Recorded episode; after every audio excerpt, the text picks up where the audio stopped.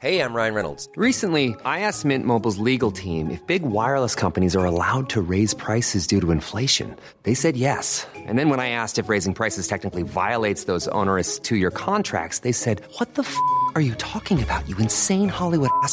So to recap, we're cutting the price of Mint Unlimited from $30 a month to just $15 a month. Give it a try at mintmobile.com slash switch. $45 upfront for three months plus taxes and fees. Promo rate for new customers for limited time. Unlimited more than 40 gigabytes per month. Slows. Full terms at mintmobile.com.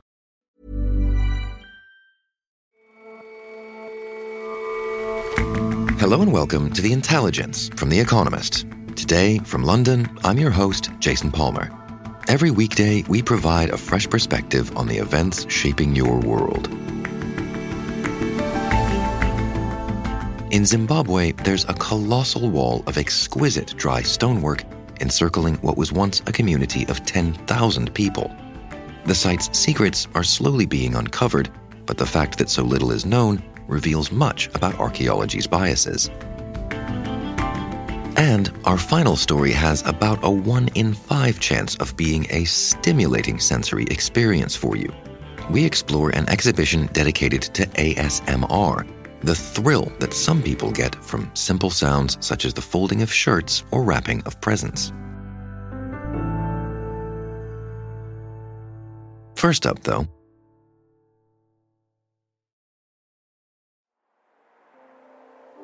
Britain's Prime Minister Boris Johnson made a momentous trip this week to Sweden and Finland. He struck a collective defense agreement with both countries' leaders. From the high north uh, to the Baltics and beyond, our armed forces will train, operate, and exercise together. In substance, it's a lot like Article 5 of the NATO Treaty. Any of the countries will come to the other's aid if attacked.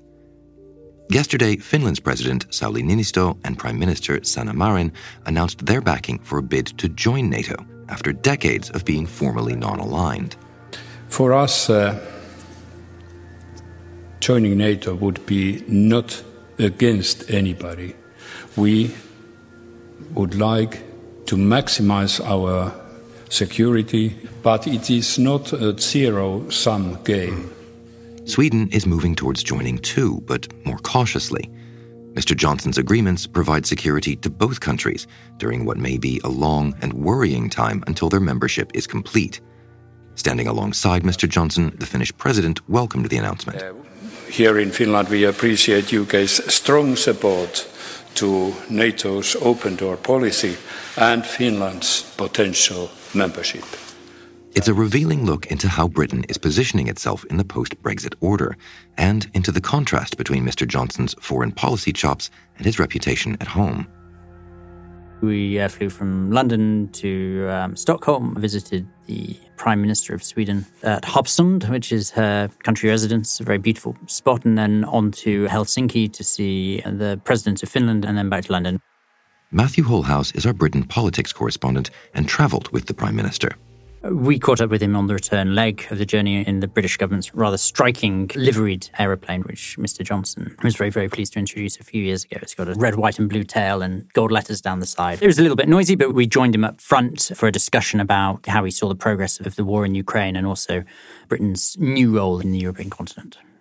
What were the agreements that were struck on this trip? They were fairly simple political declarations. They're not treaties as such. And they basically said that Britain would come to the aid of Finland and Sweden, and vice versa, indefinitely, were they to be in a time of crisis or under military attack. They're coming at the time at which those two countries are moving quite rapidly towards NATO membership. Now, if they do join, it will be a huge geopolitical realignment in the Nordic region.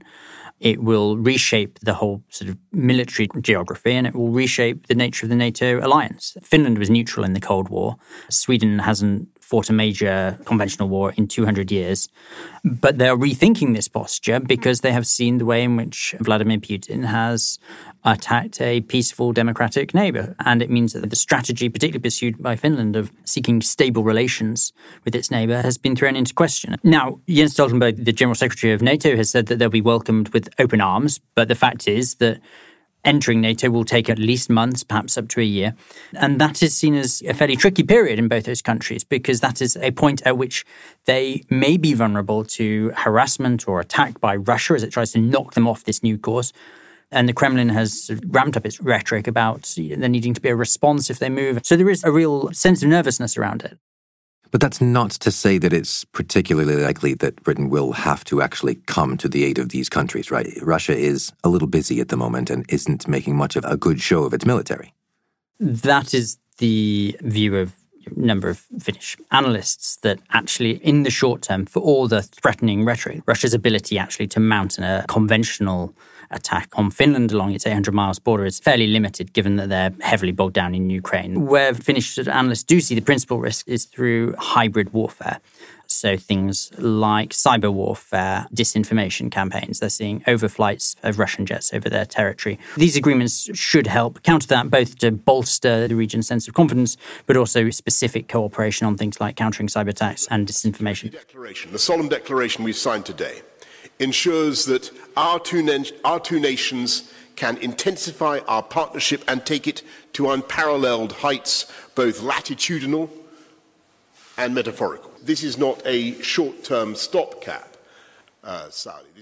And the other thing that's worth saying is that these pacts are intended to stand whether or not they join NATO and indefinitely. So obviously, this uh, stopgap period is important, but Johnson really is wishing to stress the broader picture.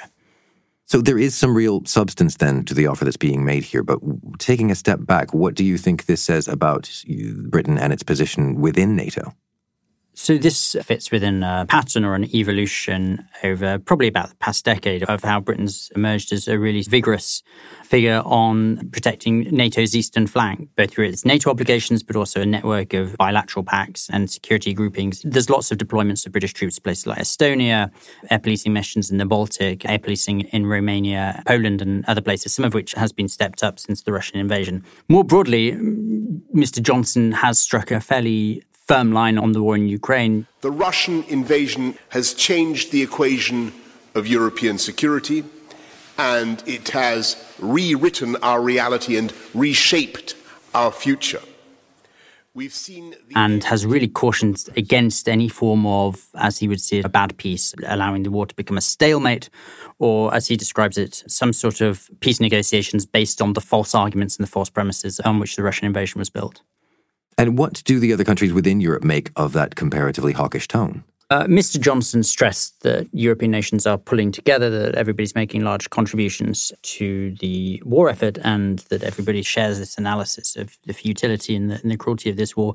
But you can see where the differences are. For example, uh, President Macron of France has suggested that a means must be found during the peace negotiations to spare Russia humiliation, that you must find a structure that allows people to make peace. Now, Johnson dismissed this in our interview without naming President Macron, he said that actually President Putin has the capacity to make any deal he wants. He can declare total victory. He can declare that he has denazified Ukraine or whatever he wants to say, because the level of popular support for the war inside Russia gives him that political space to do that. So that was a very, very interesting sort of gap between those two leaders on how they see the way out. And do you think that Mr. Johnson has been able to take a, a bolder approach here since Britain is no longer in, in the EU? Does Brexit play into this?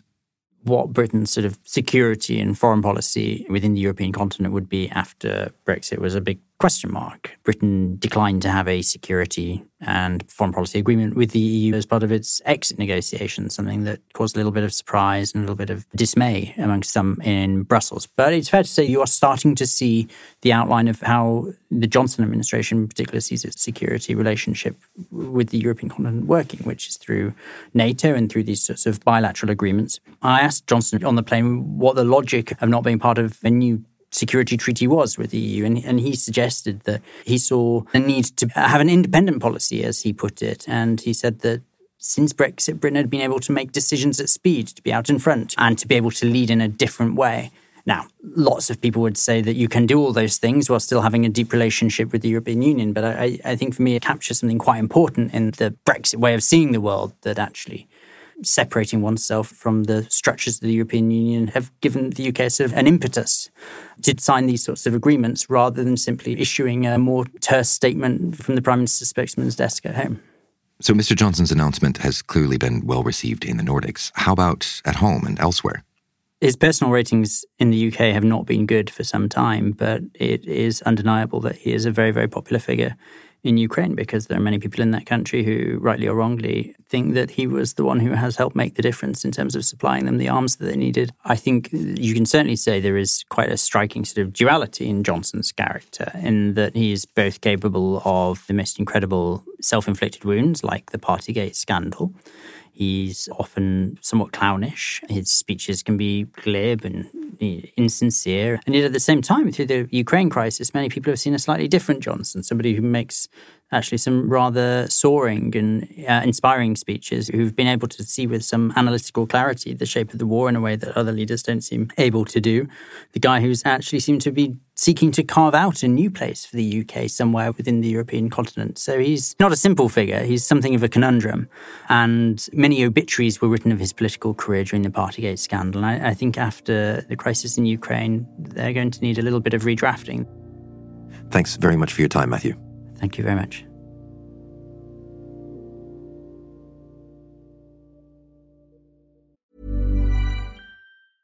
Hi, this is Matt and Sean from Two Black Guys with Good Credit. If you own or operate a business, whether it's a local operation or a global corporation,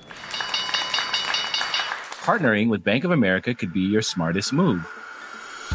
By teaming with Bank of America, you'll enjoy exclusive digital tools, award winning insights, and business solutions so powerful you'll make every move matter. Position your business to capitalize on opportunity in a moment's notice. Visit bankofamerica.com slash banking for business to learn more. What would you like the power to do? Bank of America, N.A., copyright 2024.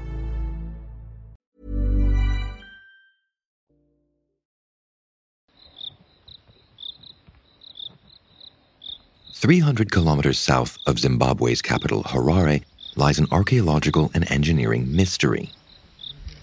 I'm just trying to take it all in you really have to kind of be inside it, don't you, just to feel it. Mm-hmm. John McDermott, The Economist's chief Africa correspondent, visited the site, which is known as Great Zimbabwe, last year. When you first get to Great Zimbabwe, it doesn't look like much. There are monkeys defecating on your car in the car park, there are cattle with cow bells clanging around, and a lot of the bush is overgrown it's only when you get up to the hill complex, which is where scholars think a lot of the political and religious leaders lived, that you truly appreciate its majesty. The civilization that inhabited that complex of winding stone walls and structures was in its prime between the 13th and the 16th centuries. It was home to about 10,000 people. When you get through to the great enclosure, which is probably the pinnacle of the entire place, you're faced with this massive stone wall, more than 10 meters high, which curves around. More than a million granite stones are stacked in the wall without a drop of mortar. So you're left wondering how on earth did they build this? And you get inside and you find interior walls and drains that snake underneath the stone walls, and this incredibly mysterious conical tower, which nobody really knows, you know, what it's there for. It is a place of majesty. It's also a place of mystery. So, John, what do we know about the society that, that lived at Great Zimbabwe? Great Zimbabwe is the prime example of a pre colonial sub Saharan African state. The people who lived in Great Zimbabwe, which is both the city and the broader area around it were Shona people, who are still the most populous ethnic group in Zimbabwe today. They had leaders, both political and religious, often those were the same people. And they also had quite a lot of connections with the rest of the world. Archaeologists have found teapots from Ming Dynasty China. There are other pots that have Arabic inscriptions. There's glass beads from Syria and Egypt and bits of coral that have been traced back to the Indian Ocean.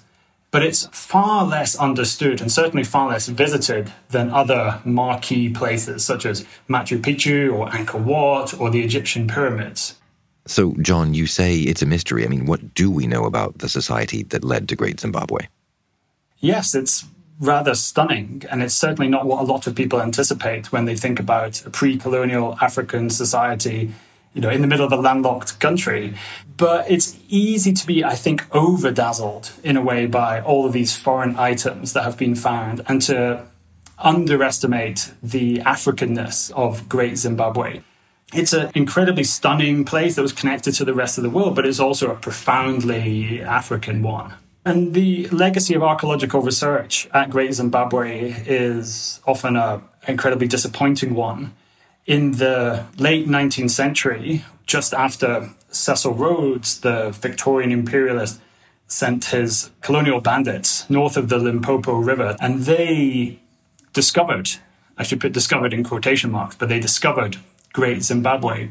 And so impressed were they that they thought there was no way that this could have been built by African hands. And it took until the 20th century for people to say, hold on a minute, it was very much a Shona creation. Still, though, because Rhodesia remained under white rule until 1980, and the people who ran Rhodesia had a desire to downplay blackness, and any archaeologists, including white archaeologists who challenged that view, were sent into exile. That narrative has been changing a good deal in recent years, largely because of Zimbabwean archaeologists like Shadrach Chirikure. I think I was born about 45 minutes away from Great Zimbabwe, but it was so near but so far because my first visit to Great Zimbabwe was perhaps when I was 21, 20, or thereabout. And, and, and since then, I have had a very active uh, involvement with Great Zimbabwe. Professor Chirikure is now based at the University of Oxford. There, he has access to a collection of objects from Great Zimbabwe. He got some of them out of their museum cases to show to our correspondent, Stevie Hertz. If you're happy bringing them, do you want to bring them down? I'll leave them here. If you, yeah, Thank you. Yeah. You trust us that much. In a workroom of the Pitt Rivers Museum in Oxford, Professor Chirikure carefully looks through a tray of jewellery. There are bright blue, red, and yellow glass beads, a chunky copper bracelet, and delicate gold beads. They're simple but tiny, barely a couple of millimetres across. So these objects are around, let's say, 800 years old. So they were made uh, between 1100 and, and, and, and the 1400s. The gold was one of the mainstays of the economy of Great Zimbabwe. So a lot of local knowledge in terms of geochemical engineering. So how do you mine the ore? How do you extract the gold? You then uh, use your skills to produce uh, these amazing objects. But that is not the interesting story. The real interesting story is that actually the copper that we are looking at was actually more valuable than the gold. The copper bracelets are much more substantial than the fine gold beads. Thin wire wrapped solidly around a fibrous core. It's about the width of my little finger. Copper is, uh, is reddish, and the red color is very important in terms of the belief systems. It is one of those colors associated with the, with the ancestors. And, and, and, and for that, gold does not appear anywhere closer to that. I mean, it's just soft and malleable. What, what, what do you use it for? right? So give, give, give, give, give the gold away and let us have our copper. One of the most important things that we do as archaeologists is to try and imagine producing a knowledge in ways that resonate with local experiences, so local philosophies, local languages, as well as just local ways of, of, of doing things, even beliefs. Abandoning these preconceived ideas of worth and value goes beyond understanding that delicate gold might be worth less than now tarnished copper. It also includes looking differently at how the community at Great Zimbabwe worked, including the class structure. Here, those rich material finds can almost be a red herring. If we go to a place such as Great Zimbabwe, right? It has yielded gold, it has yielded copper, glass beads, ivory, and, and, and, and all those kinds of things. What can we say? What can we say about class? We go into these local philosophies such as Ubuntu and so on. class is not always expressed through material, right? Because people can redistribute wealth, right? So, in other words, possession and class are two different things. If a rich a person has passed on, then their wealth is redistributed amongst their relatives, both rich and poor. So, there's this leveling effect in, in, in society. So, that is the kind of philosophy and thinking that we were using to say, well, if we are to come up with a less colonial understanding of what is class and what is ranking, right? How might it look like? Our Africa correspondent, John McDermott, says there are two reasons why this kind of analysis is crucial. First, to ensure that places like Great Zimbabwe are added to our mental map of globally important archaeological sites. And secondly, to ensure that these ancient cultures are properly understood. Speaking to Shadrach and visiting Great Zimbabwe and understanding his work has made concrete what is often a rather abstract ideal.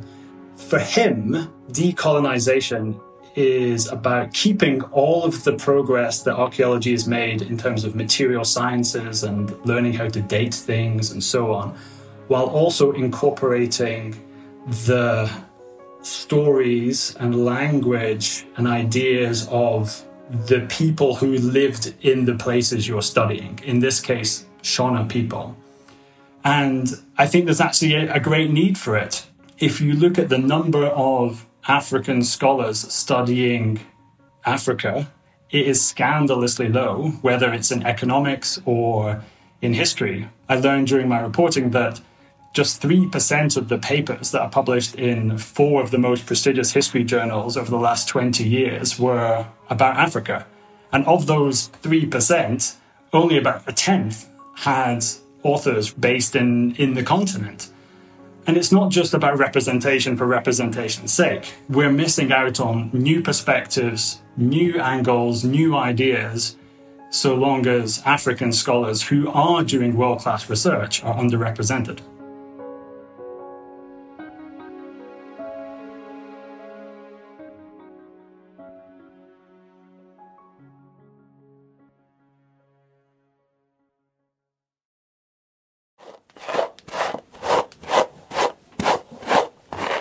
Do you quiver with pleasure when you hear hair being brushed or pages being delicately turned or fingernails tapping the rim of a wooden bowl?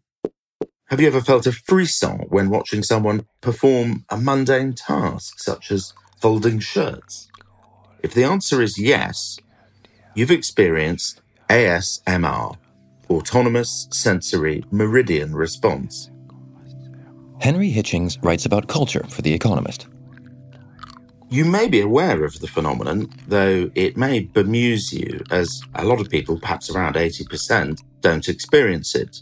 I do experience it, and I suppose I would say I feel it as a pleasurable tingle, a sensation a bit like champagne bubbles ticking, beginning in the crown of my head and trickling down to my shoulders.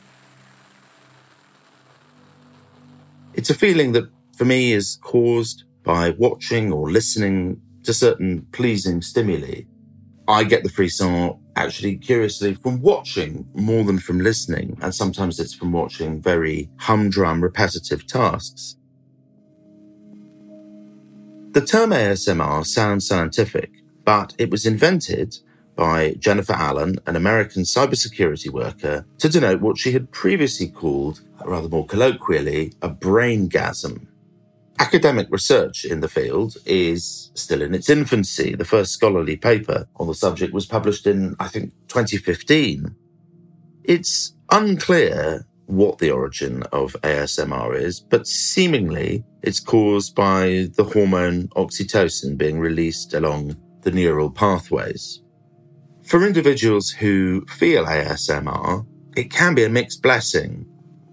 I certainly enjoy positive experiences but suffer to some degree from what's known as misophonia, which is, I suppose, best expressed as uh, that feeling when you're, say, at the theatre and there's someone who's unwrapping a mint 20 seats away from you, and they might as well be doing it right inside your ear. A new exhibition about ASMR at London's Design Museum entitled Weird Sensation Feels Good opens to the public today, and I went down with my producer William in search of tinkles. Ah, brushes. If it's not too weird for you, you could listen and I could brush for you. Yes, when you brush the microphone itself, that's much more arresting than when you run your finger over the brush. My name is James Taylor Foster, and I'm the creator of Weird Sensation Feels Good, the world of ASMR at the Design Museum. ASMR stands for Autonomous Sensory Meridian Response, and these words basically mean nothing, but they signify a culture, a community, a creative field, a site of imagination that has been growing over the last 10 years. It's much older than that, of course. I argue that it's quite primeval.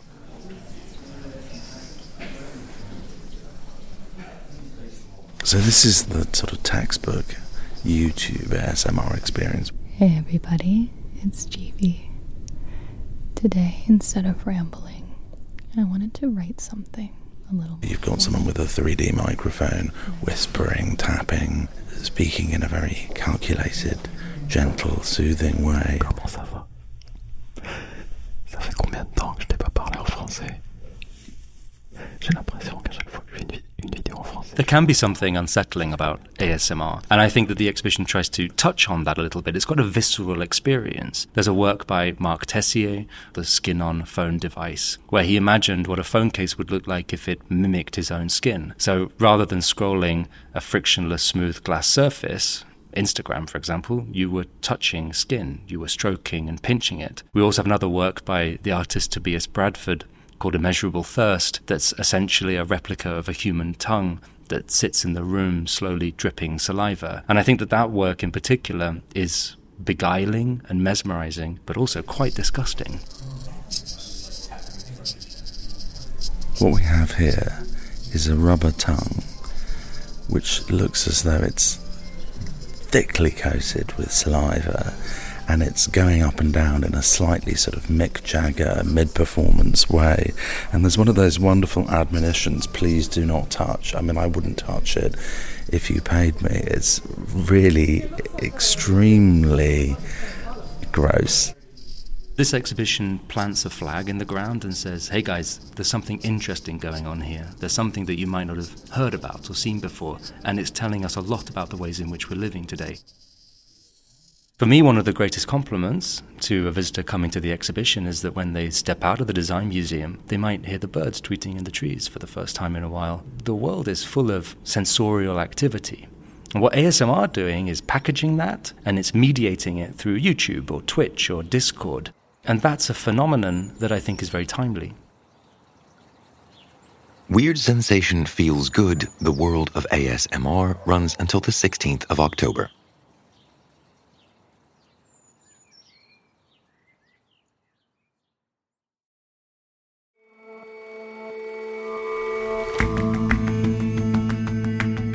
That's all for this episode of The Intelligence.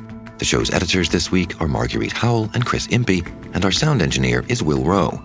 Our senior producers are Sam Westron, Jat Gill, and John Joe Devlin. Our U.S. audio correspondent is Stevie Hertz. Our producers are William Warren, Rory Galloway, and Alize Jean Baptiste, and assistant producer Abisoye Oshindairo, with extra editing help this week from Kim Gittleson. We'll all see you back here on Monday.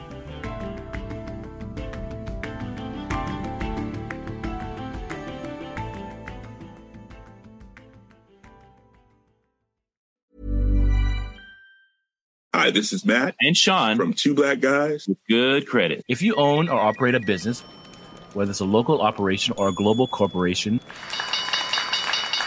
partnering with Bank of America could be your smartest move.